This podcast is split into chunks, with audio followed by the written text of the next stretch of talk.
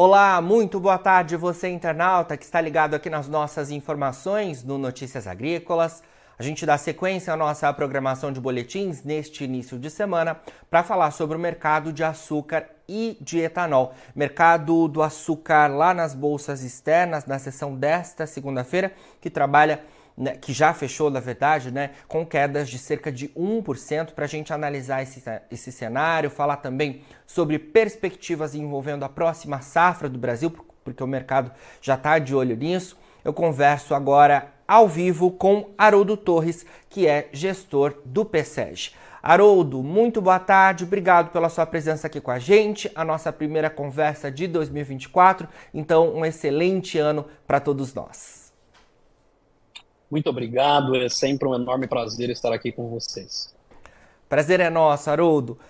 Bom, vamos falar sobre o mercado na sessão desta segunda-feira, né? Eu comecei falando que trabalhava com quedas de 1%, mas o mercado já fechou lá na Bolsa de Nova York e também na Bolsa de Londres. A gente iniciar, né, falando sobre esse cenário do mercado com quedas de cerca de 1% e depois a gente tem diversas outras análises para fazer. Mas o que, motivou o recuo na sessão desta segunda-feira para o açúcar, Haroldo?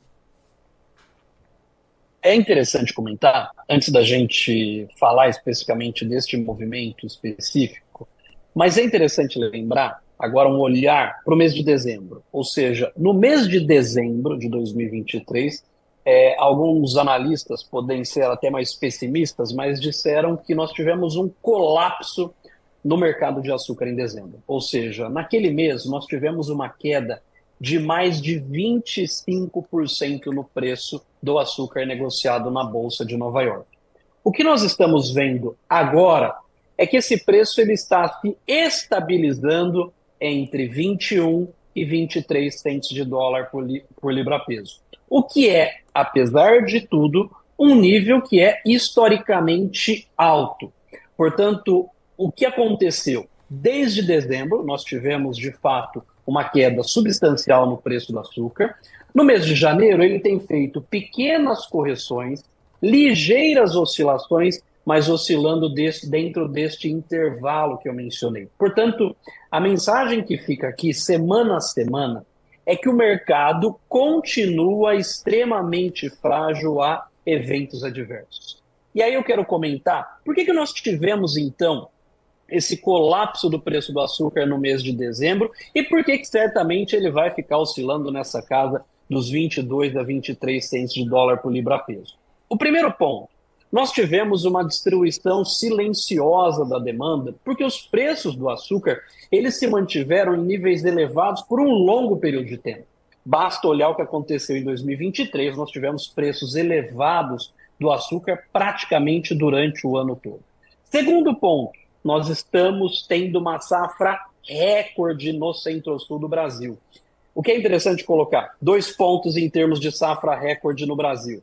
O mês de dezembro, só para a gente ter uma ideia, foi o mês onde nós mais exportamos açúcar na nossa história. Ou seja, desde 2015 o setor ele não ultrapassava a marca de 20 milhões de toneladas de cana processada no último mês do ano civil. E isso aconteceu no ano de 2023. Ou seja, nós tivemos alguns recordes em 2023. Primeiro, um recorde na moagem, também no mês de dezembro, mas é importante lembrar que no caso do açúcar, nós estamos tendo o maior valor de toda a série histórica, ou seja, o nosso recorde de exportação, que aconteceu no ano civil de 2023. Praticamente nós exportamos 31,4 milhões de toneladas de açúcar. Portanto, quando a gente olha para esse arrefecimento do preço do açúcar, ele olha em consideração essas duas questões.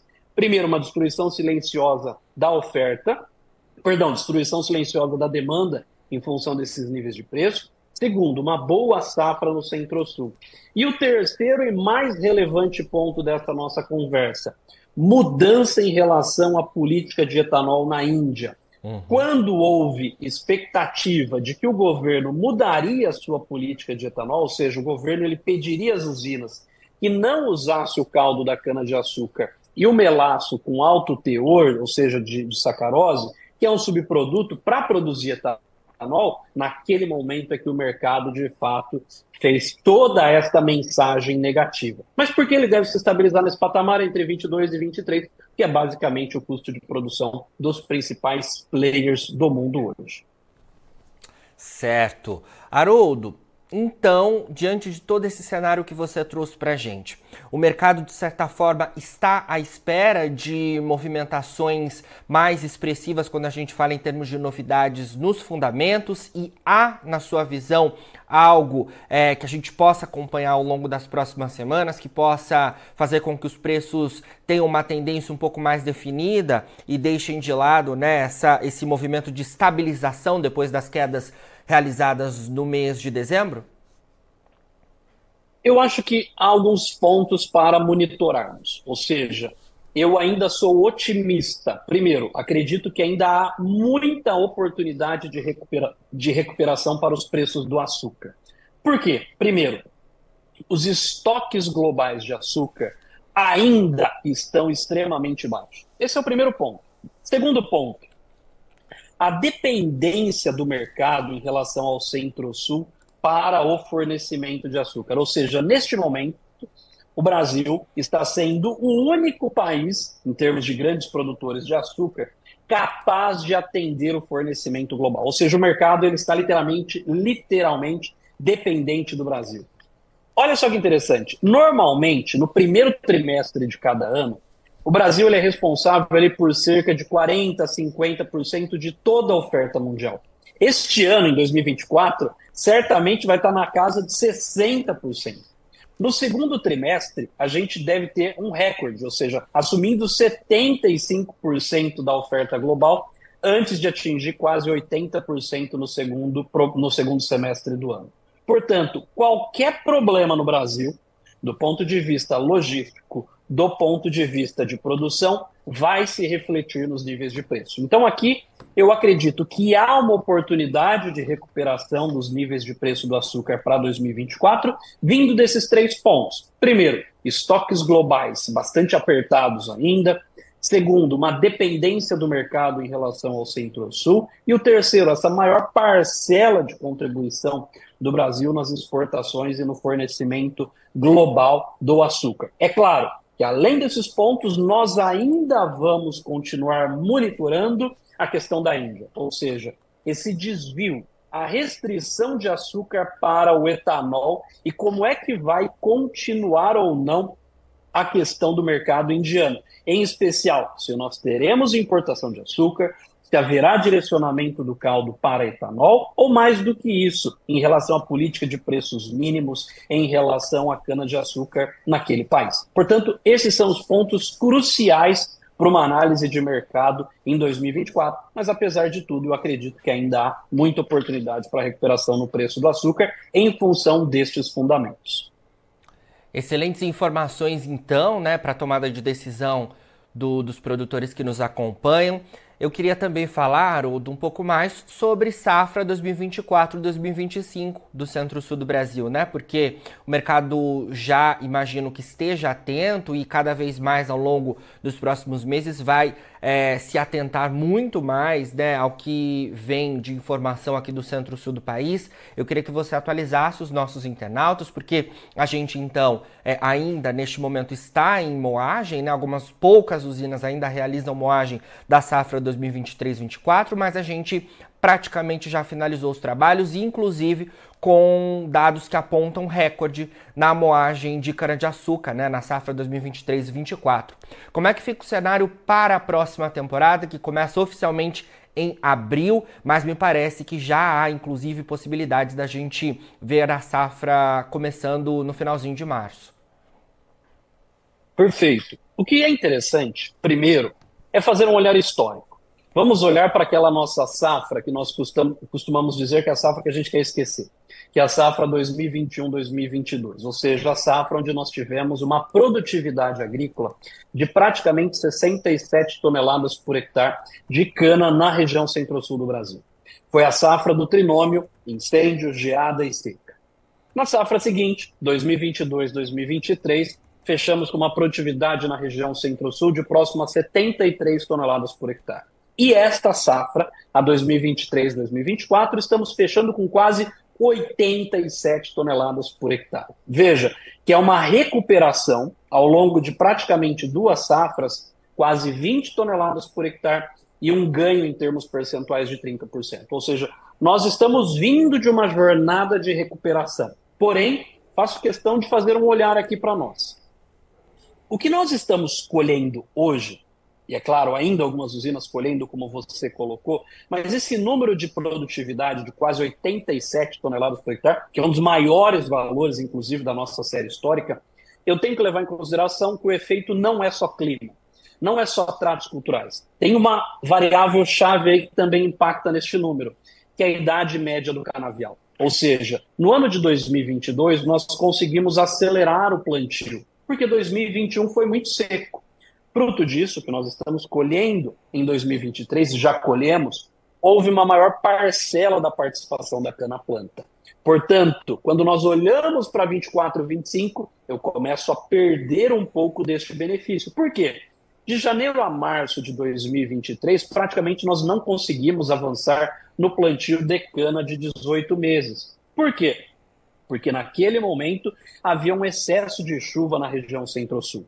Então, veja, eu fui atrapalhado no meu plantio de 18 meses no início do ano, e quando nós olhamos para o terço final do ano, ou seja, para o que aconteceu especificamente nos três últimos meses de safra, outubro, novembro e dezembro, nós tivemos chuvas abaixo da média histórica.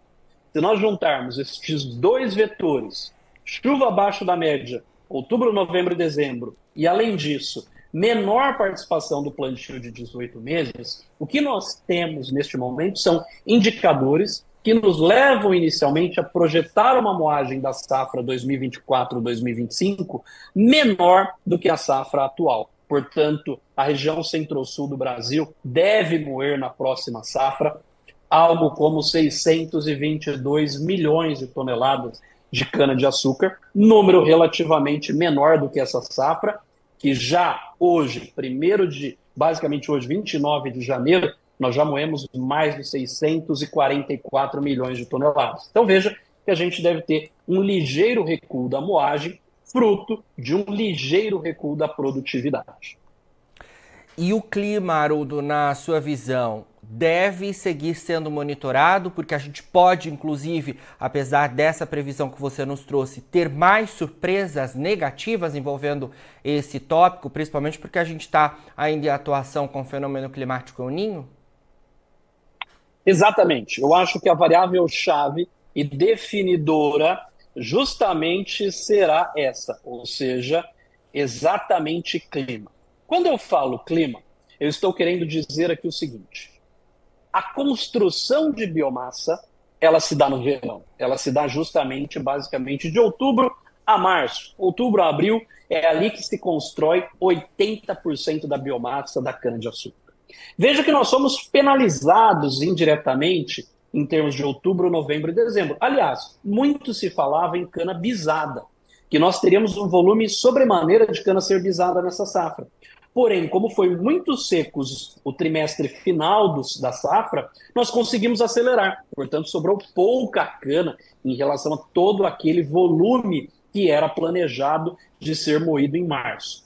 Portanto, o que eu estou querendo dizer? Um clima mais seco no final da safra, penalizando um pouco. Mas veja que ainda tem muita água para rolar embaixo dessa ponte, basicamente janeiro, fevereiro e março, para a gente dar um retrato fundamental do que vai acontecer nessa safra. Portanto, monitorar o clima nesses próximos três meses será crucial. O ponto mais importante em relação a isso: há algumas preocupações, até mesmo de potenciais veranicos que possam acontecer no mês de março. Mas apesar disso, clima vai ser a variável-chave.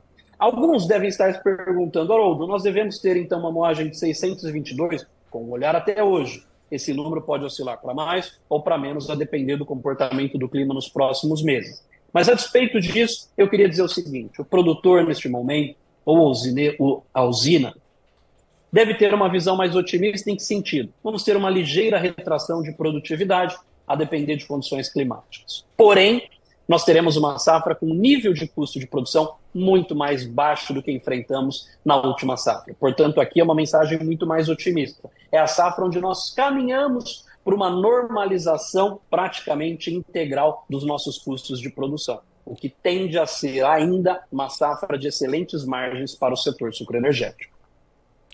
Muito bom, Haroldo.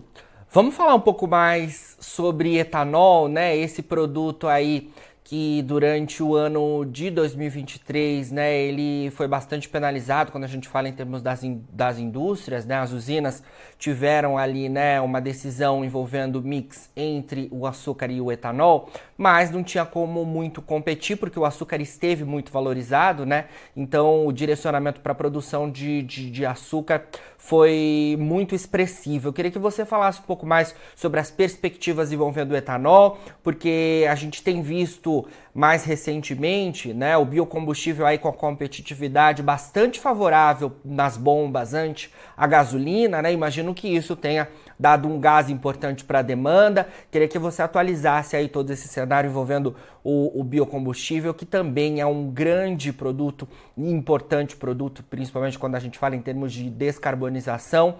É, envolvendo né, a indústria de mobilidade, a, a mobilidade urbana aqui no país. Nós precisamos lembrar em relação ao etanol duas questões. A primeira, a produção do etanol de cana apesar desse cenário de maior rentabilidade do açúcar. A produção de etanol de cana ela teve um aumento até agora, de 1 de abril até agora, de mais de 14% em relação à safra anterior. Por quê? Nós tivemos uma safra recorde em termos de moagem e temos limite na capacidade estática para a produção tanto de açúcar quanto de etanol. Mas no caso, primeira mensagem, nós estamos numa safra com um aumento de mais de 14% na oferta do etanol proveniente de cana. Porém, quando nós olhamos para a produção oriunda do etanol de milho, esse aumento é de mais de 41%, saindo de 4, atingindo 4,6 praticamente bilhões de litros. Devemos encerrar a safra com 6 bilhões de litros de etanol de milho. Então veja, aumento na oferta de um lado, mas as vendas só aumentaram de abril a dezembro do ano passado 6,59%. Ou seja, veja que a demanda cresceu menos do que toda a oferta de etanol. Portanto, o que nós vimos no início da safra, desde que a safra começou em abril até os últimos meses, foi basicamente uma redução muito forte dos preços de etanol. Só para a gente ter uma ideia, no mês de dezembro, por exemplo, o preço semanal Exalc ele ficou abaixo de 1,90 por litro pela primeira vez desde setembro de 2020. E vamos lembrar que 2020 foi o ano da pandemia, onde as pessoas não saíram de casa e, consequentemente, nós tivemos uma baixa muito forte no consumo de combustíveis. Então, olha só que interessante. Fruto disso, de aumento de oferta, é que o biocombustível ele tem ganhado muita competitividade em relação à gasolina na bomba. Ou seja, nós estamos com um nível de paridade muito favorável ao consumo do biocombustível. Por isso que, excepcionalmente, nos últimos meses, a gente viu a demanda crescer muito forte e, consequentemente, essas vendas no mercado doméstico. Então, de um lado, eu tenho um ponto negativo para as usinas, que é esse preço, esse produto que se deteriorou ao longo de 2023, mas neste momento, uma elevada competitividade que tem tracionado a demanda, ou seja, levado ao aumento de demanda. Qual a mensagem positiva? No mês de fevereiro, a gente deve ter um aumento do ICMS cobrado sobre a gasolina, o ICMS ADREM, que é cobrado atualmente pelo combustível fóssil. Isso deve levar ainda a um outro efeito, uma melhora ainda mais forte da competitividade do biocombustível nas bombas. Portanto, a gente deve iniciar a safra com uma ligeira recuperação desse preço do biocombustível, que, aliás, foi fortemente impactado ao longo de 2023. Só para a gente lembrar, a partir agora de fevereiro, os estados, então, eles vão elevar o ICMS a de renda gasolina em 15 centavos. Essa é a mensagem positiva. Qual é a negativa? A do diesel também terá aumento e o ICMS vai, vai ter um aumento de renda de 12 centavos para o diesel. E o diesel também é um insumo importante do lado de custo de produção. Informação importante, então, para a gente acompanhar né, ao longo das próximas semanas, Haroldo. Quando a gente fala em termos de mix envolvendo o açúcar e o etanol para a safra 2024-2025, a gente já tem, é, por parte do PSEG, algum direcionamento nesse sentido, alguma perspectiva? O que, que vocês projetam? Quando nós olhamos para a safra 2024-2025, a nossa visão é que tende a ser a primeira safra da nossa história onde o mix de açúcar pode ter capacidade de atingir mais de 50%.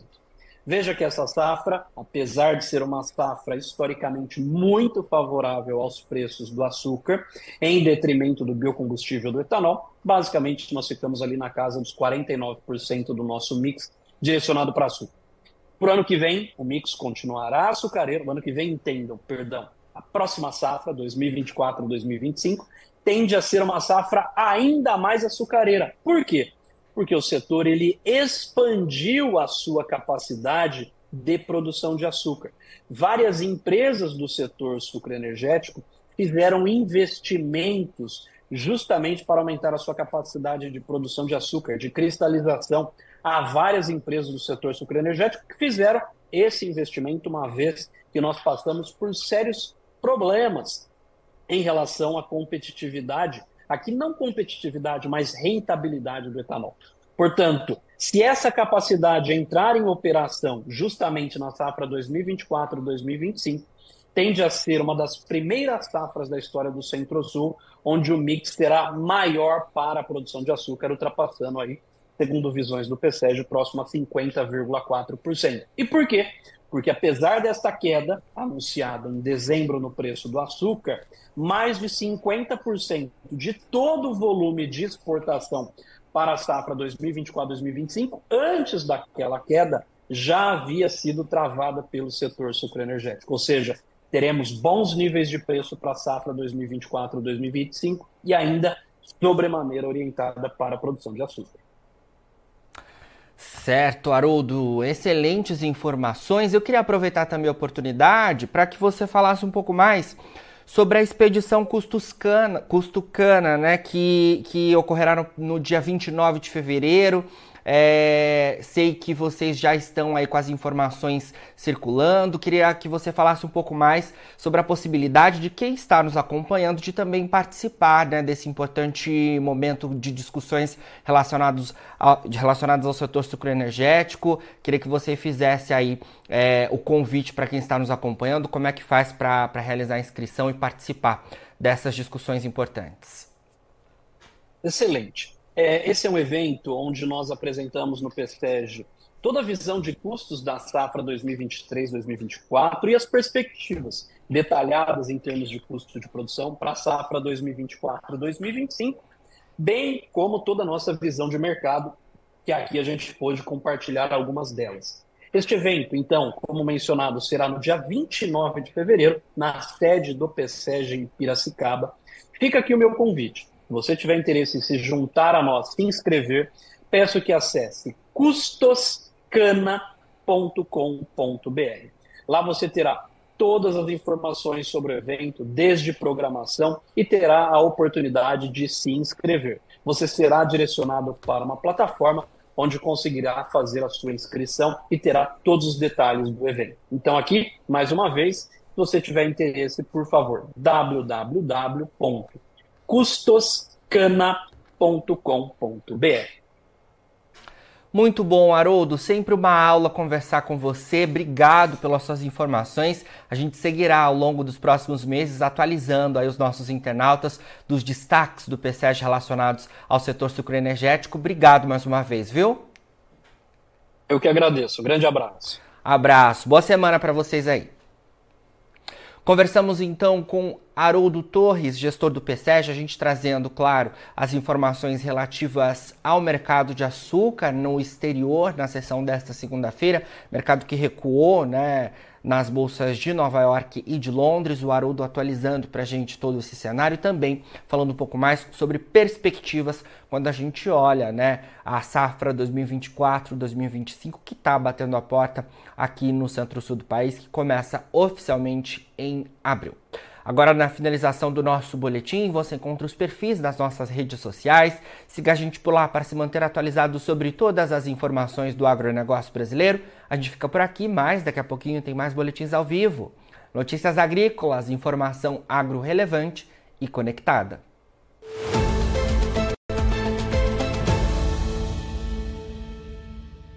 Participe das nossas mídias sociais no Facebook Notícias Agrícolas, no Instagram, arroba Notícias Agrícolas e em nosso Twitter, arroba Noteagri. E para assistir todos os vídeos, se inscreva no YouTube, na Twitch, no Notícias Agrícolas Oficial.